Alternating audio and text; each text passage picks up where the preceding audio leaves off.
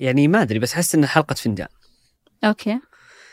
يعني آه، يخطر في بالي إن يعني كثير من الكلام اللي يجي كذا مرتب في فيما يخص تطوير الذات والتنمية البشرية هذا كنت أرفضه زمان بالمطلق مرة أرفضه. بس لحظة هذه أي حلقة تتكلم عنها؟ الحلقة يعني تنزل مع نفس الحلقة حقت الفجر بنفس okay. اليوم بكرة الصباح. امم فكنت دائما أرفض هذا الكلام اللي يجي جاهز. مم. ألو يعني بسميه تجاوزا إنه معلب. لكن أحس في مرحلة ما من حياتك تحتاج هذا الكلام المعلب اللي ترى العلاقات هي مقسمة إلى هذا التقسيم. هي بهذا الشكل هذا تعريفاتها. حدد لي هذه الطرق الواضحة عشان أنا أمشي. أحس الكلام ذا يكون مرة مفيد لأن ليش تحسك تحتاجها؟ لأنك تقعد تضيع. كذا ما عاد تقدر تقسم العلاقات ما عاد تقدر تخليها واضحة لك. ما في خارطة واضحة. امم على أساس أنا أقسم علاقاتي على أساس آه، يعني كل العلاقات على درجة واحدة. تصير عندك لما تصير هذه الخريطة غايبة.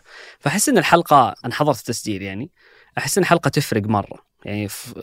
تع... يعني أحس إنها فرقت. إن أحط لي هذه ال- الخارطة والطرق اللي المفترض إنك تمشي فيها. هل تحس ان عندك علاقات جيدة مع الناس؟ يعني أنا علاقاتي قليلة أصلا. امم وأظن إن علاقاتي القليلة جيدة مع الناس. يعني آه، في مرحلة ما وصلت إني ما أحتاج أكون علاقات جديدة لكن بطبيعة الحياة الناس يخت... يعني يتفرقون كذا فالحين تحس مم. إنك أوه لازم أكون علاقات جديدة. بس بدري توك الحين بتكون علاقات جديدة. فاللي ودي يسمع الحلقة؟ المفترض إنه بيلاقيها يعني المفترض إنك مشترك في فنجان أصلا.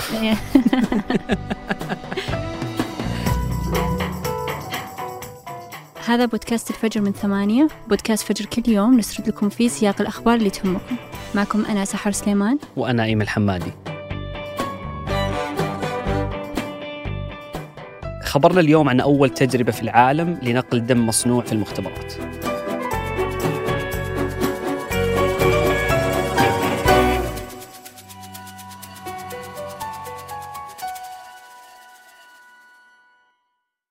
يوميا يموت 12 ألف شخص بسبب نقص الدم في ثاني أكبر دولة من حيث السكان.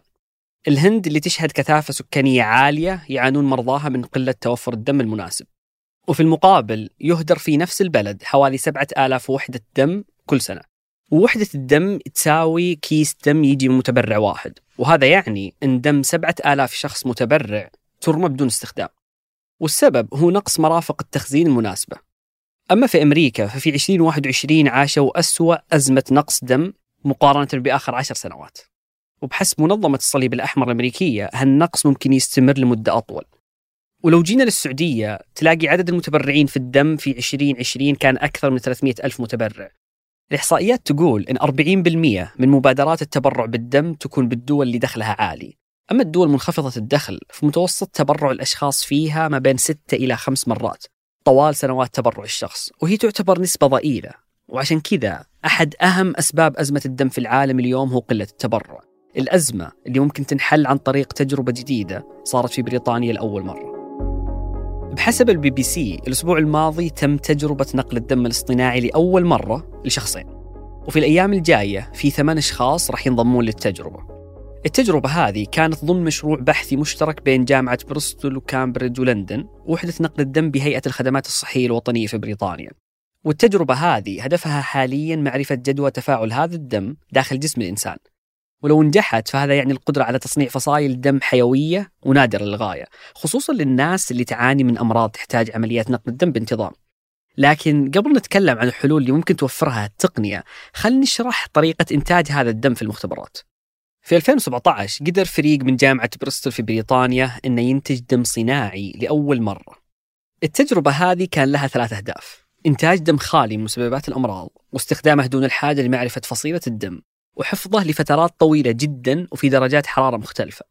العملية هذه يستغرق إنتاجها ثلاثة أسابيع.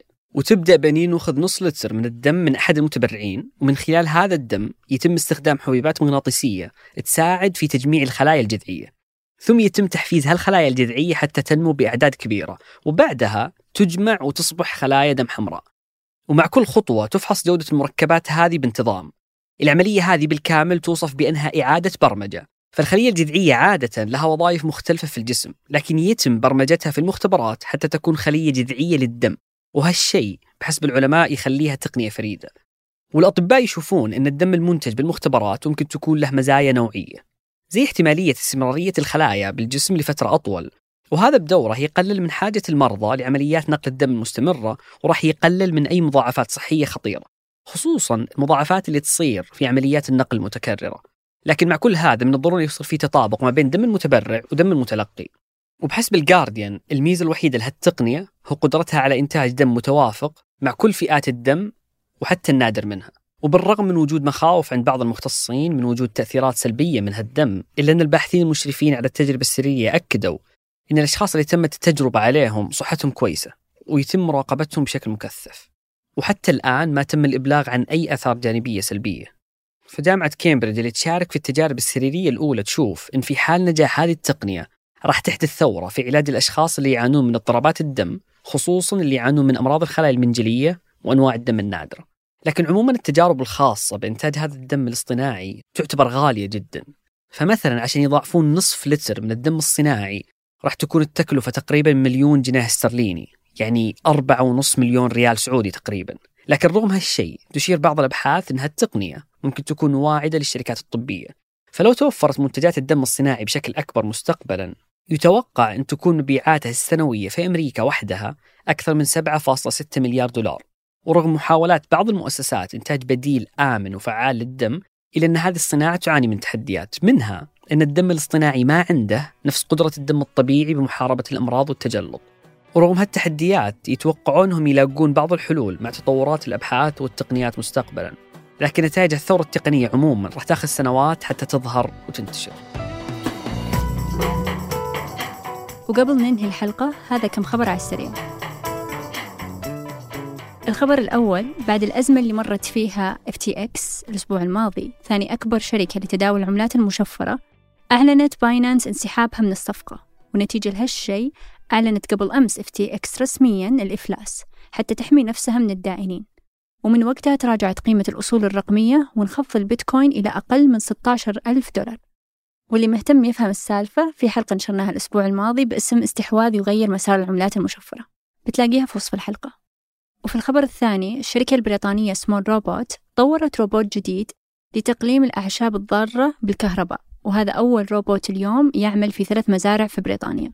وهالشيء بيقلل من نسبة تكاليف المزارع ل 40% والخبر الثالث أعلنت اللجنة العليا للمشاريع في قطر إن في ثلاث خيارات للدخول عبر الحدود البرية لحضور كأس العالم من 1 نوفمبر إلى 23 ديسمبر.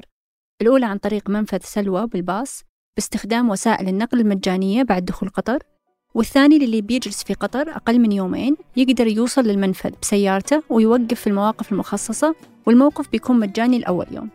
أما الخيار الثالث فهو الدخول لقطر بالسيارة لكن بشرط يكون معك من ثلاث إلى ستة أشخاص مع وجود حجز سكن ما يقل عن خمسة أيام.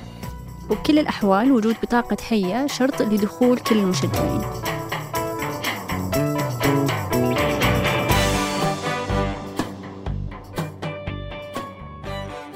أنتج هذه الحلقة تركي البلوشي وعمر العمران وقدمتها أنا إيمن الحمادي وأنا سحر سليمان. وحررها محمود أبو ندى. نشوفكم بكرة الفجر.